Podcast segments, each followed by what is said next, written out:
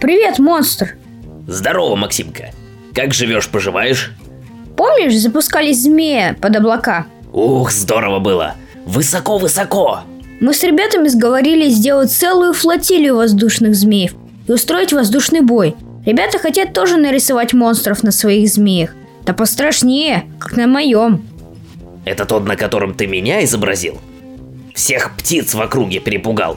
Много ты задаешься. Не такой уж ты и страшный. Я-то, может быть, и не настолько страшен, как ты меня намалевал.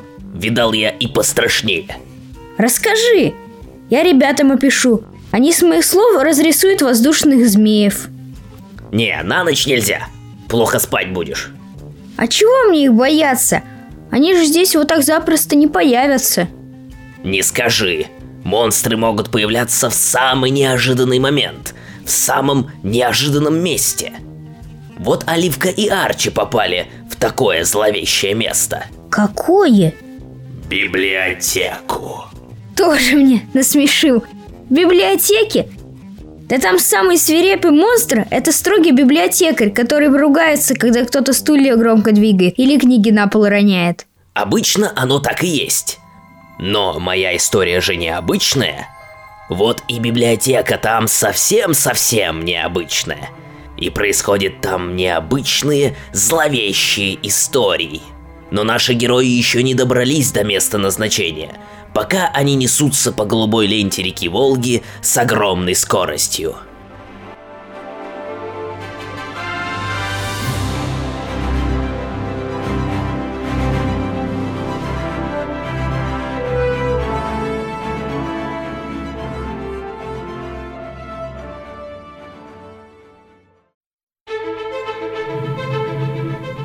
Можешь открывать глаза. Ты меня обманываешь. Мы все еще летим. Да, летим. Но это нужно видеть. Это же прекрасно. Река, поля, луга, леса, деревушки. Ага. И пола даже нет под ногами. Ты же хотел бороться со страхом высоты. Как же побороть его, если не в магическом шаре, несущемся над землей? Думаешь, мне от этого легче, что он магический? Им даже никто не управляет. Арчи осторожно приоткрыл один глаз, потом второй – Представшая перед ним картина очаровала его. Ярко-голубое небо, а под ним искристая широченная река. И во все стороны несчетное количество прямоугольников разного оттенка зеленого и желтого, окаймленных лесополосами. Вот видишь, совсем не страшно. Кругом красота неописуемая, а мы летим, словно птицы. Это действительно не страшно. И очень даже красиво. Тут над головой ребят на куполе загорелась желтым светом надпись «Приготовиться». Что это, Оливка? Не знаю. Это похоже на сигнал в самолете. Какой еще сигнал? Тот, что в десантных самолетах загорается, когда нужно приготовиться прыгать с парашютом. Над головой загорелась зеленая надпись «Пошел». Пошел? Куда пошел? У нас же нет парашютов! Я заметила. Что делать? Стоп! Что? Отменить! В смысле? Я пытаюсь вспомнить команду, чтобы отменить сброс десанта. Остановить сброс! Может, отбой? Отбой! Над головой красным загорелась надпись «Отбой», а затем погасла. Шар продолжил движение. Я думал, нас сейчас выбросит из шара, без парашюта. Смотри! Кажется, шар начал поворачивать. Шар двигался по кругу, к центру невидимой воронки. Точно, по спирали. Может быть, он заходит на посадку? Очень хотелось бы, чтобы посадка была мягкой. Шар остановился в метрах пяти от земли и вдруг растворился в воздухе. Оливка и Арчи полетели вниз и плюхнулись в высокий сток сена. Они выбрались из сухой травы на поверхность и спрыгнули со стога сена. Мягкая посадка, с этим не поспоришь. Пить хочется. Готов даже из копытца напиться. Не пей, козленочком станешь. А, вон колодец, сейчас попьем воды. Они подошли к деревянному срубу деревенского колодца. Сбросили в глубокий колодец ведро на длинной цепи и вытащили на поверхность уже наполненным холодной колодезной водой. Сделали по глотку. Вкусная водица, прохладная. Правда, Арчи? Но в ответ послышалось только... Перед Оливкой сидел большой рыжий кот. Оливка огляделась по сторонам, даже заглянула за колодец, пытаясь найти Арчи. Но кроме рыжего кота никого не было. Арчи был в том своем кошачьем обличии, в котором она впервые его увидела. Арчи, что с тобой? Почему ты опять кот? Скажи что-нибудь. Ты же даже будучи котом умел говорить. Что же случилось? Может, это вода из колодца? Определенно, я чувствую, что и меня магическая сила покинула. Пробую простейшее заклинание обнаружения присутствия магии, не получается. Что же делать? Диалог у нас вряд ли сложится. Ты хотя бы меня понимаешь? А, будем считать, что это да. Пойдем в деревню. Мы осторожно. Ты держись ближе ко мне, вдруг дворовые собаки выскочат. Вот будет тебе тогда мяу. Оливка пошла в сторону побеленных домиков с камышовыми крышами и голубыми ставнями. Рыжий кот поскакал за ней в высокой траве.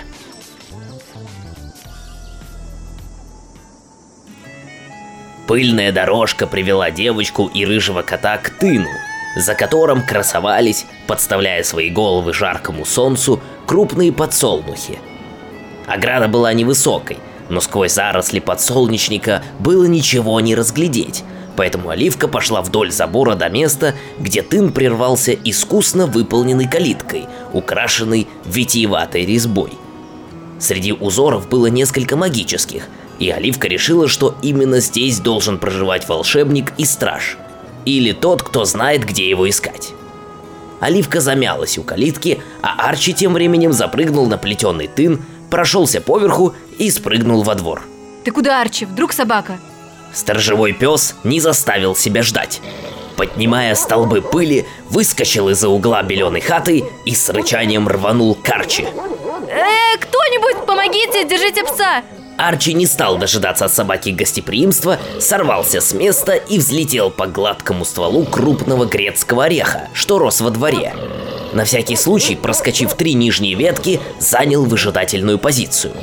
Лохматый пес стал крутиться возле дерева, громко лаять, иногда скуля от обиды, что преследование кота на дереве ему недоступно. На шум из крашенных синей краской дверей дома вышла высокая смуглая женщина в белой блузе с засученными рукавами и длинной юбке, в шлепках на босу ногу. Густые черные волосы женщины были уложены в пучок на затылке. Она встала, широко расставив ноги и уперев в бока руки. Чего разбрехался, вихрастый? Кого ты там на дерево загнал? Женщина подошла к дереву и, задрав голову, стала высматривать рыжего гостя. Спокойно, малыш. Это просто кот. Рыжий кот. Хватит мне на ухо лаять. Иди на место.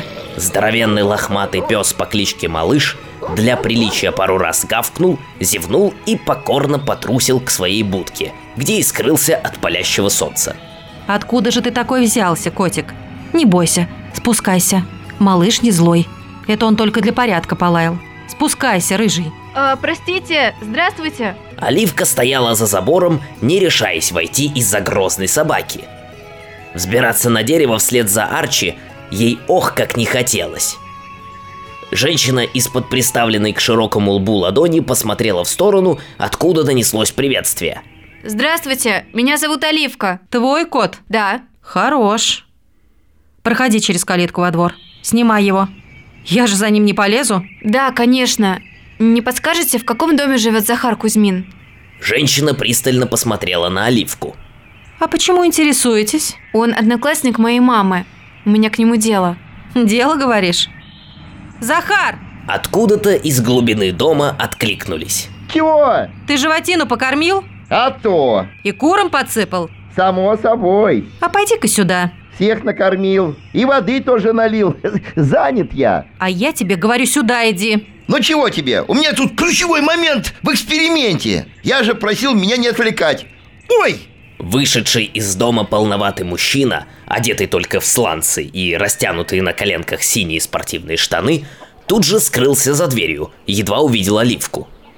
Но не заставил себя ждать и уже через 20 секунд выскочил на крыльцо франтом. В белоснежной рубашке, отутюженных светлых брюках, рыжих мокасинах ярком шейном платке и в соломенной шляпе. Что ж ты за бабушка? Не предупредила, что у нас гости. А я, старый болван, выскочил, знаете, в домашнем. В лаборатории работаю над новым изобретением. Гляди-ка, вырядился. Знакомая твоя, что ли? Что ты за бабушка? Первый раз это дитё вижу. Разрешите представить Захар Захарович Кузьмин. Оливия, дочь вашей одноклассницы, Софьи Морозовой. Да что вы, Софушки, какая прелесть! Давно от одноклассников ничего не было слышно. Какими судьбами в наших краях? Как ваш батюшка поживает? Все хорошо, спасибо. Нас Кира Груцевич отправила к вам сюда. Вот оно что, Кира. Если она, то, видимо, вы очень быстро добрались. Да, весьма быстро. По прибытии мы попили воды из колодца. Чувствую себя совершенно новым человеком. И кот мой тоже. Это объяснимо. Вода в этом колодце совершенно необыкновенная. Забавушка, а давай нашей гости и ее коту ужин сообразим. Сходи, пожалуйста, к Марии Петровне, возьми яиц. Ты что, опять все наши яйца на эксперименты свои перевел? Сколько можно? Опять квадратные яйца делал. Не квадратные, а кубические. Это же прорыв в пищевом производстве. Это не прорыв, а сплошное разорение. Ты не понимаешь, какая это будет необыкновенная польза для народного хозяйства. Во-первых, экономия места. Кубы – это самые маленькие габариты при этом же объеме. Во-вторых, А во-вторых, а во-вторых, ты что, сказку не помнишь? Мышка бежала, хвостиком махнула, а кубические яйца никакая мышка со стола не смахнет. Ах, это ты о стариках и старухах заботишься. А то, что твои кубические яйца только молотком разбить можно, забыл? Вот тебе и дед бил-бил, не разбил. Есть небольшой дефект. Я над этим работаю. Иди-ка ты сам за яйцами. И свою шляпу поднимаку не забудь. Э, шляпу поднимаку? Это она мое изобретение так называет. Все, кто носит шляпы, знают этикет. При встрече в качестве приветствия нужно приподнимать шляпу. А что делать, если вдруг руки заняты? Вот я изобрел шляпу с механизмом, который приподнимает шляпу, так сказать, автоматически. Прототип пока в работе. Сметану и молоко тоже возьми, изобретатель. Машка до сих пор не может отойти от твоего эксперимента. Корову зачем мучил? Ничего и не мучил, просто пытался аппарат установить. Она меня в ребра легнула. И по делам тебе. Ишь чего учудил? Поставить на корову электрический аппарат. Эх, темный ты человек, забава. Я в журнале прочитал, от коровы самый вред экологии, потому что они метан вырабатывают. Вот и решил попробовать вырабатывать электричество из метана прямо на корове. Заодно и от коровьих лепешек избавимся. Представь, корова сама для себя вырабатывает электричество, обогревает и освещает коровник. А если ей электрический двигатель с пропеллером поставить, она может и летать. Лучше бы она тебя не по ребрам, а по голове стукнула. Может быть, мозги на место встали бы. О, какая ты грубая забава. Это ж прогресс. Оливия, не желаете ли прогуляться по станице? Я вам местный колорит покажу. Вот-вот, идите. Я пока кота обедом накормлю, если спустится. Не успела Забава упомянуть обед, как у ее ног уже терся рыжий кот. Погляди-ка, какой ласковый. Ему где обед, там и хорошо. Его Арчи зовут. Ну, пойдем, Арчи, покормлю тебя. Гляди-ка, разговаривает. Ты только не пугайся, котик. У нас в кухне пугало для мышей стоит. Очень полезная в хозяйстве вещь. Никаких котов не надо. Это устройство для тех, у кого аллергия на кошек Или кто не хочет ловушки ставить Вот, пойдемте, Оливия Пусть продолжает прозябать в своем невежестве Они вышли со двора. Захар огляделся по сторонам. Оливия, здесь никто не услышит Забава не в курсе, кто я на самом деле Точнее, кем был на самом деле я, когда прибыл сюда полгода назад в поисках серебряных пут, потерял волшебный дар. Я тоже. И с Арчи заклятие снято. Арчи? Этот кот? Да, его дедушка в человека обратил. А теперь он опять стал котом. А до того он был котом говорящим. Да, теперь это Котус руфус крины ординариус, кот рыжий, обыкновенный. Вроде превращения животных в людей, запрещены или для главного стража законы не писаны? Это долгая история. А что тут у вас происходит?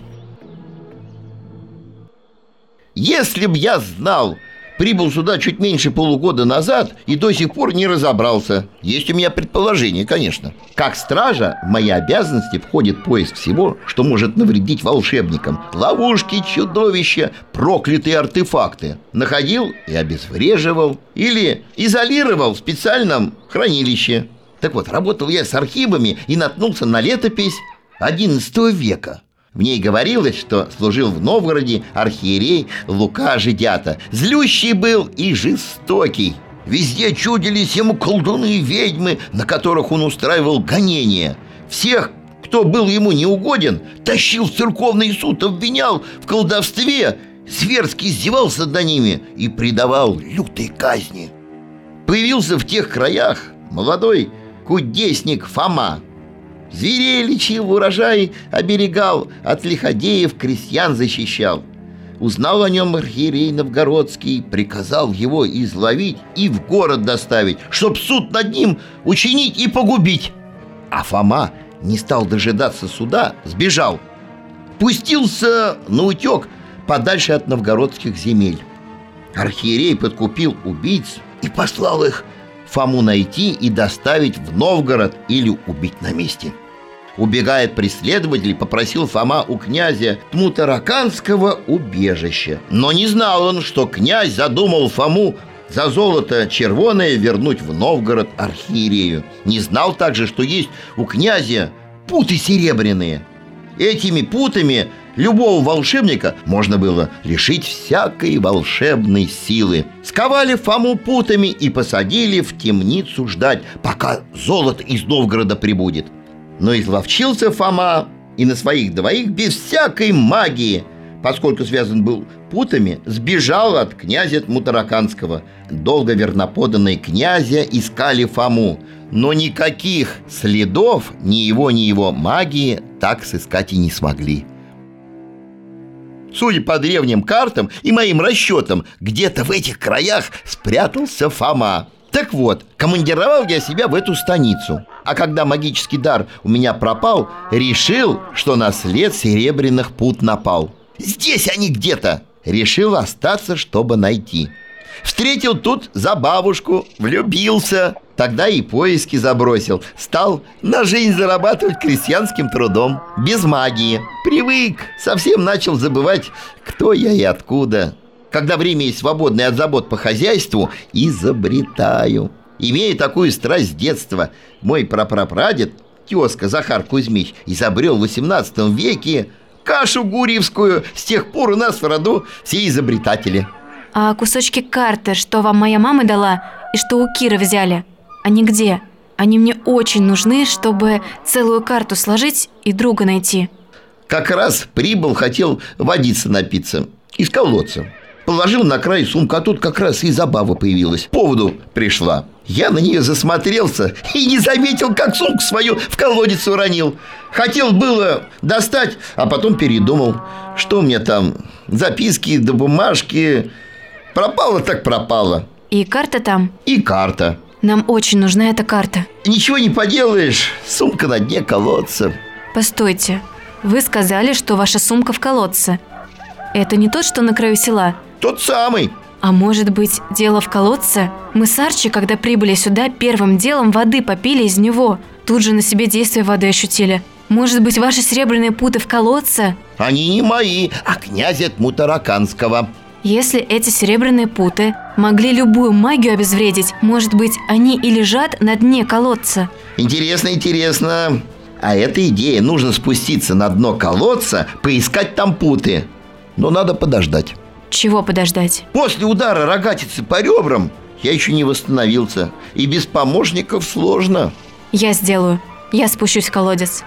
Нет, ни за что. Не делай это для ребенка. Так рисковать, тем более без волшебной силы. Неизвестно, что там на дне колодца. Логично, что путы там и лежат. Подумайте, мы попили из колодца, лишились чар. Вы здесь давно находитесь и тоже лишились волшебных сил. Я думаю, это потому, что вода в колодце из подземного водоносного слоя. Вот действие серебряных пут и распространяется на всю округу. Тем более, если ваша сумка на дне колодца, то мы двух зайцев убьем. И путы найдем, и сумку достанем. Я смогу. У меня отличная физическая подготовка. Мы с папой на летних каникулах не раз подземные пещеры исследовали. Даже боюсь себе представить, что сделает со мной твой дедушка, если с тобой что-то случится. Самое малое – ползать мне слизнем по стенкам этого колодца. Я уверена в успехе. Давайте, прямо сейчас туда, не откладывая. Добро. Давай только забаве занесем яйца и сметану с молоком и отпросимся по воду сходить, чтобы она не волновалась. Заодно кое-какое снаряжение возьмем. Отлично.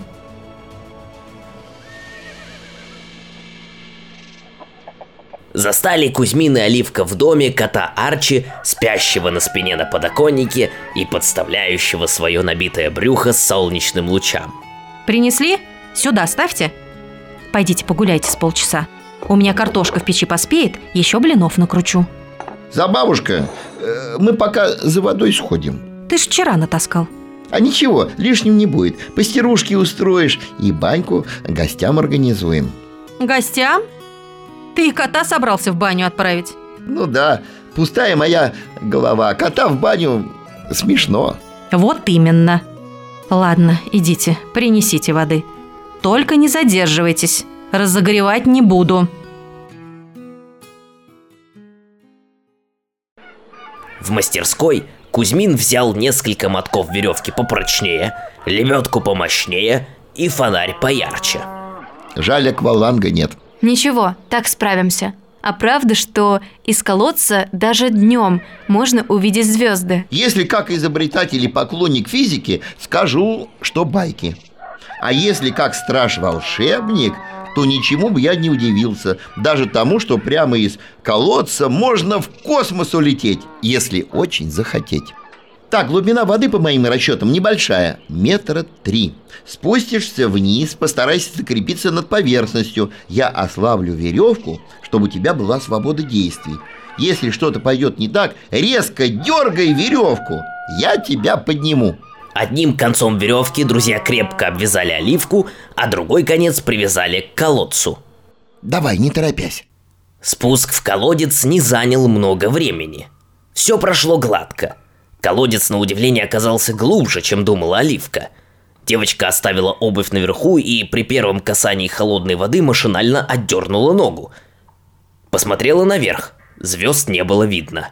Только кусочек голубого неба. Оливка уперлась ногами в противоположные стены сруба колодца и посветила вниз. Вода была прозрачна настолько, что Оливка увидела светлое пятно луча на самом дне. Под тонким слоем ила Оливка смогла разглядеть предмет по форме напоминавший сумку. Если сумка покрылась слоем ила, хоть и небольшим, то под каким же слоем должны быть путы? Нужно будет копать и копать. Я готова нырнуть! Натяжение веревки ослабло.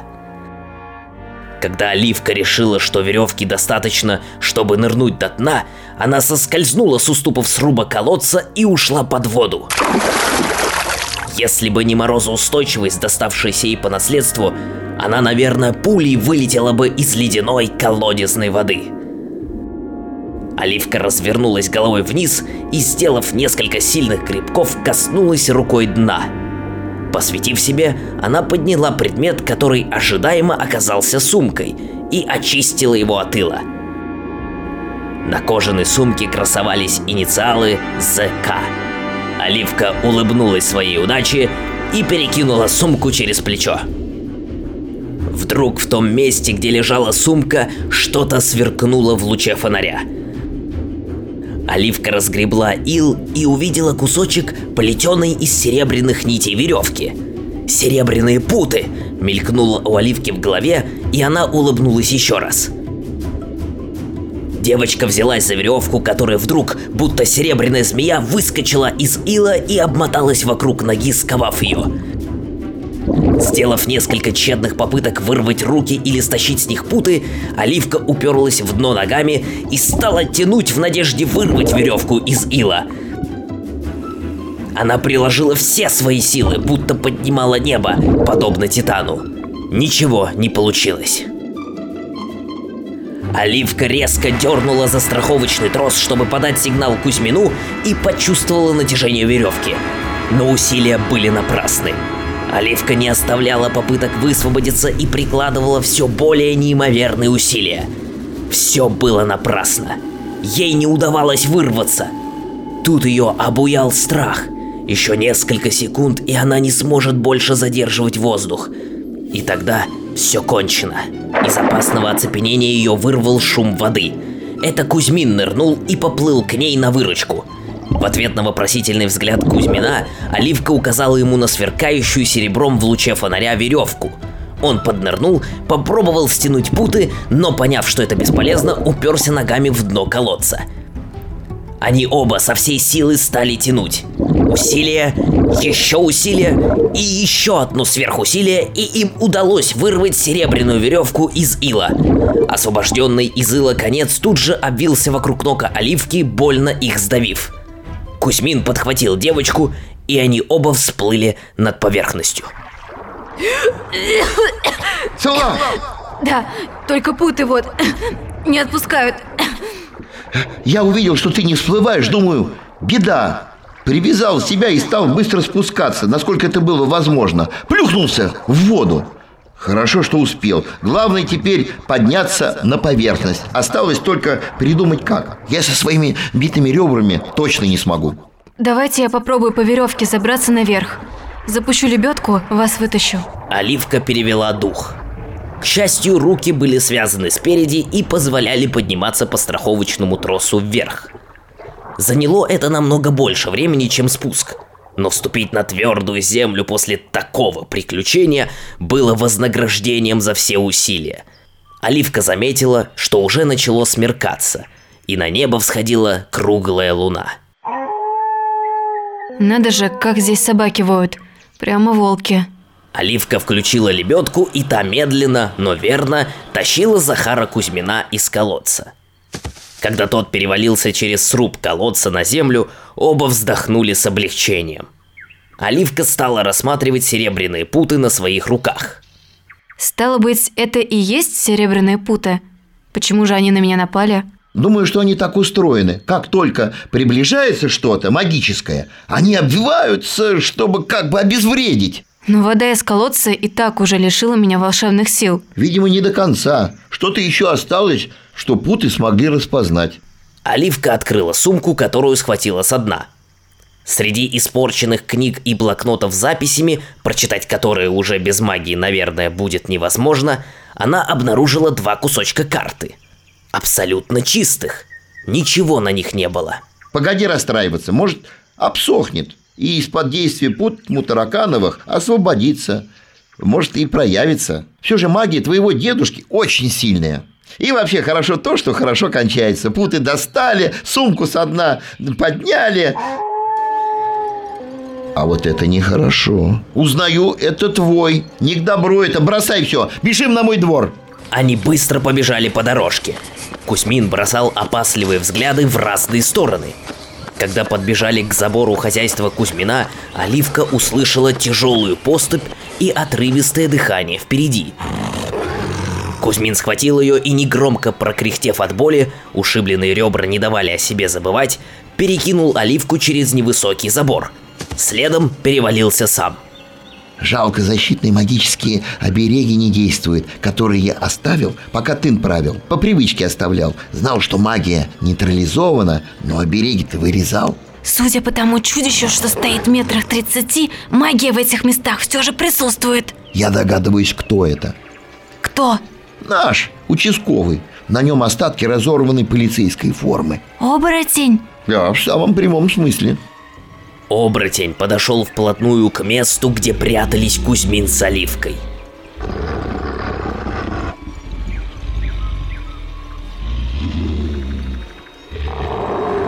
Было слышно, как он втягивает воздух, чтобы учуять запах жертвы.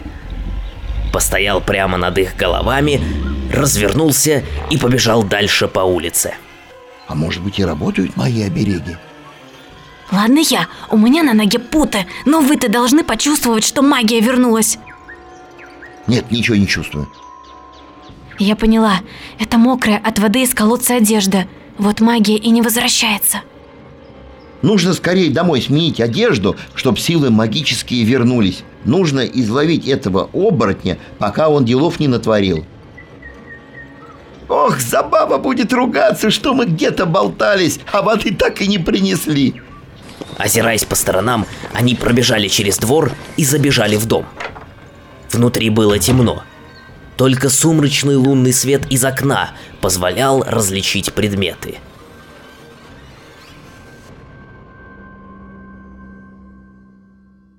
Забава, чего без света сидишь? Никто не ответил. Оливка увидела под лавкой Арчи. Тот забился в угол и смотрел на Оливку круглыми, испуганными глазами.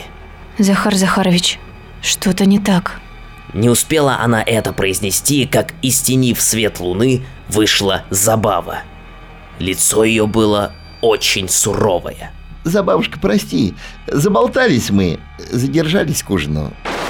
Как посмел ты нарушить многовековой наш уклад? По какому праву ты взял из колодца серебряные путы? Забава, что с тобой? Оборотни, ведьмы, вурдалаки, лешие, кикиморы сейчас разгуливают по станице в поисках своих жертв. Это после без малого тысячи лет спокойной жизни в этих краях. Это ты во всем виноват. А, технически мы оба виноваты. Ничего, дорогая, ты главное не волнуйся, я сейчас переоденусь, силы ко мне вернутся, я разберусь со всеми. Ты что, извести всех наших соседей решил? А что они все того, кровососущие и людоеды? Не смей говорить так. Они все добровольно здесь поселились, чтобы сила колодца могла снять с них проклятие. Сами отказались от всякой магии, чтобы жить спокойной человеческой жизнью. Откуда же я знал? Ты же мне ничего не рассказывала. Мужик ты, конечно, видный, но у тебя на лице не написано, что ты чародей. Все, кто под действие колодца попадают, становятся обычными людьми. Где путы тьму таракановы? А, вот у меня. Забава скрестила особым образом пальцы рук и произнесла заклинание. В тот же миг путы ослабли и упали с ноги оливки на пол. Бери, Захар, и отнеси опять в колодец. У тебя всего несколько минут, пока заклинание в силе. Брось в колодец, и все вернется к тому, как было прежде. Если, конечно, ты хочешь, чтобы все было как прежде. Хочу, забавушка, хочу. Ты мне в прежнем своем настроении больше люба. Торопись, окаянный! Кузьмин подхватил путы с пола и бросился к выходу. Тем временем Оливка достала из сумки два кусочка карты в надежде, что вернулась магия, и на карте начнут появляться рисунки. Но бумага еще не просохла, и действие колодезной воды еще оставалось в силе. Забава. Кот Арчи, он ведь был обращен в человека из говорящего кота. А сейчас, когда действие колодца ослабло, он не вернулся, а все еще остался котом. Он вернется в свое прежнее состояние, когда мы из станицы уедем. Я не знаю, какое его состояние считать прежним. По-моему, ему и котом быть удовольствие. Путы, они на всех по-разному действуют. Фух, отлегло. Чувствую, удалось Захару путы обратно в колодец закинуть. Отступила магия. Через несколько минут, насвистывая на ходу и довольный собой, в дом вернулся Кузьмин. Забав, ты бы видел нашего участкового. Домой идет, еле ноги волочит. Весь в рванье, грязный, смех да и только. А соседка наша, Марья Петровна, она кто? Оборотень или вурдалак? Судя по характеру, кикимора болотная. Покормишь? Все на столе. А что все холодное? Я предупреждала. Задержитесь, разогревать не буду. Ешьте, что дают, и отправляйтесь на боковую. Вот Оливка всегда подозревал, что она ведьма. А еще я слышу хорошо. Ночь прошла спокойно. После приключения в колодце спалось Оливке необычайно сладко, а завтрак показался самым вкусным, каким он только может быть. Кузьмин проводил Оливку к калитке. Вот и кусочки карты. Целых два обрывка уже высохли. Но на обоих ничего нет. Думаю, что моего имени, пока я близко от колодца, не увидите. А вот Димку сможете, как только станица за горизонтом исчезнет. Должно сразу проявиться. Сам он, Дмитрий Ильич, хотел в минеральных водах поселиться. А где он на самом деле, не могу подсказать. Карта покажет. А вы, Захар Захарович, не хотите уехать? Вернуться к магии, служению? Не, отвыки от этого. Без магии привык обходиться. Да и посторожить это место нужно. Если тут в каждом доме всякие чудища обитают. Вдруг серебряными путами, тамутараканскими опять что-нибудь случится, и они потеряют человеческий облик. Кто-то должен будет их остановить. Спасибо вам за спасение в колодце и за карту. Не за что. Спасение утопающих – дело рук самих утопающих. Держи флягу. Вода в ней колодезная. Сама знаешь, ненадолго, но может снять чары. Вдруг пригодится. Удачи! Оливка не спеша пошла в сторону шоссе по пыльной проселочной дороге. Рыжий кот бежал за ней, по дороге отвлекаясь на бабочек и гоняясь за кузнечиками.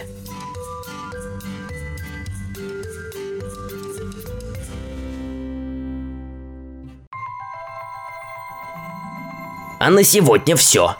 Как все? И ничего не все.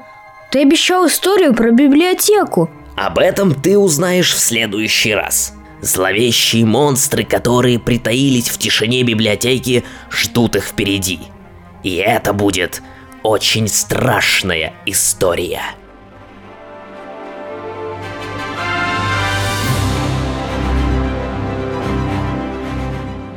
Привет, меня зовут Андрей Леонов. Я актер театра и кино. В этом выпуске я озвучил Захара Кузьмина, стража и изобретателя-энтузиаста. Привет, меня зовут Наташа Любина, и в этом выпуске я озвучивала забаву. Лазис – подопечный детского хосписа «Дом с маяком». Мальчик появился на свет с врожденными патологиями – гипогликемией и нарушенным кровообращением в головном мозге.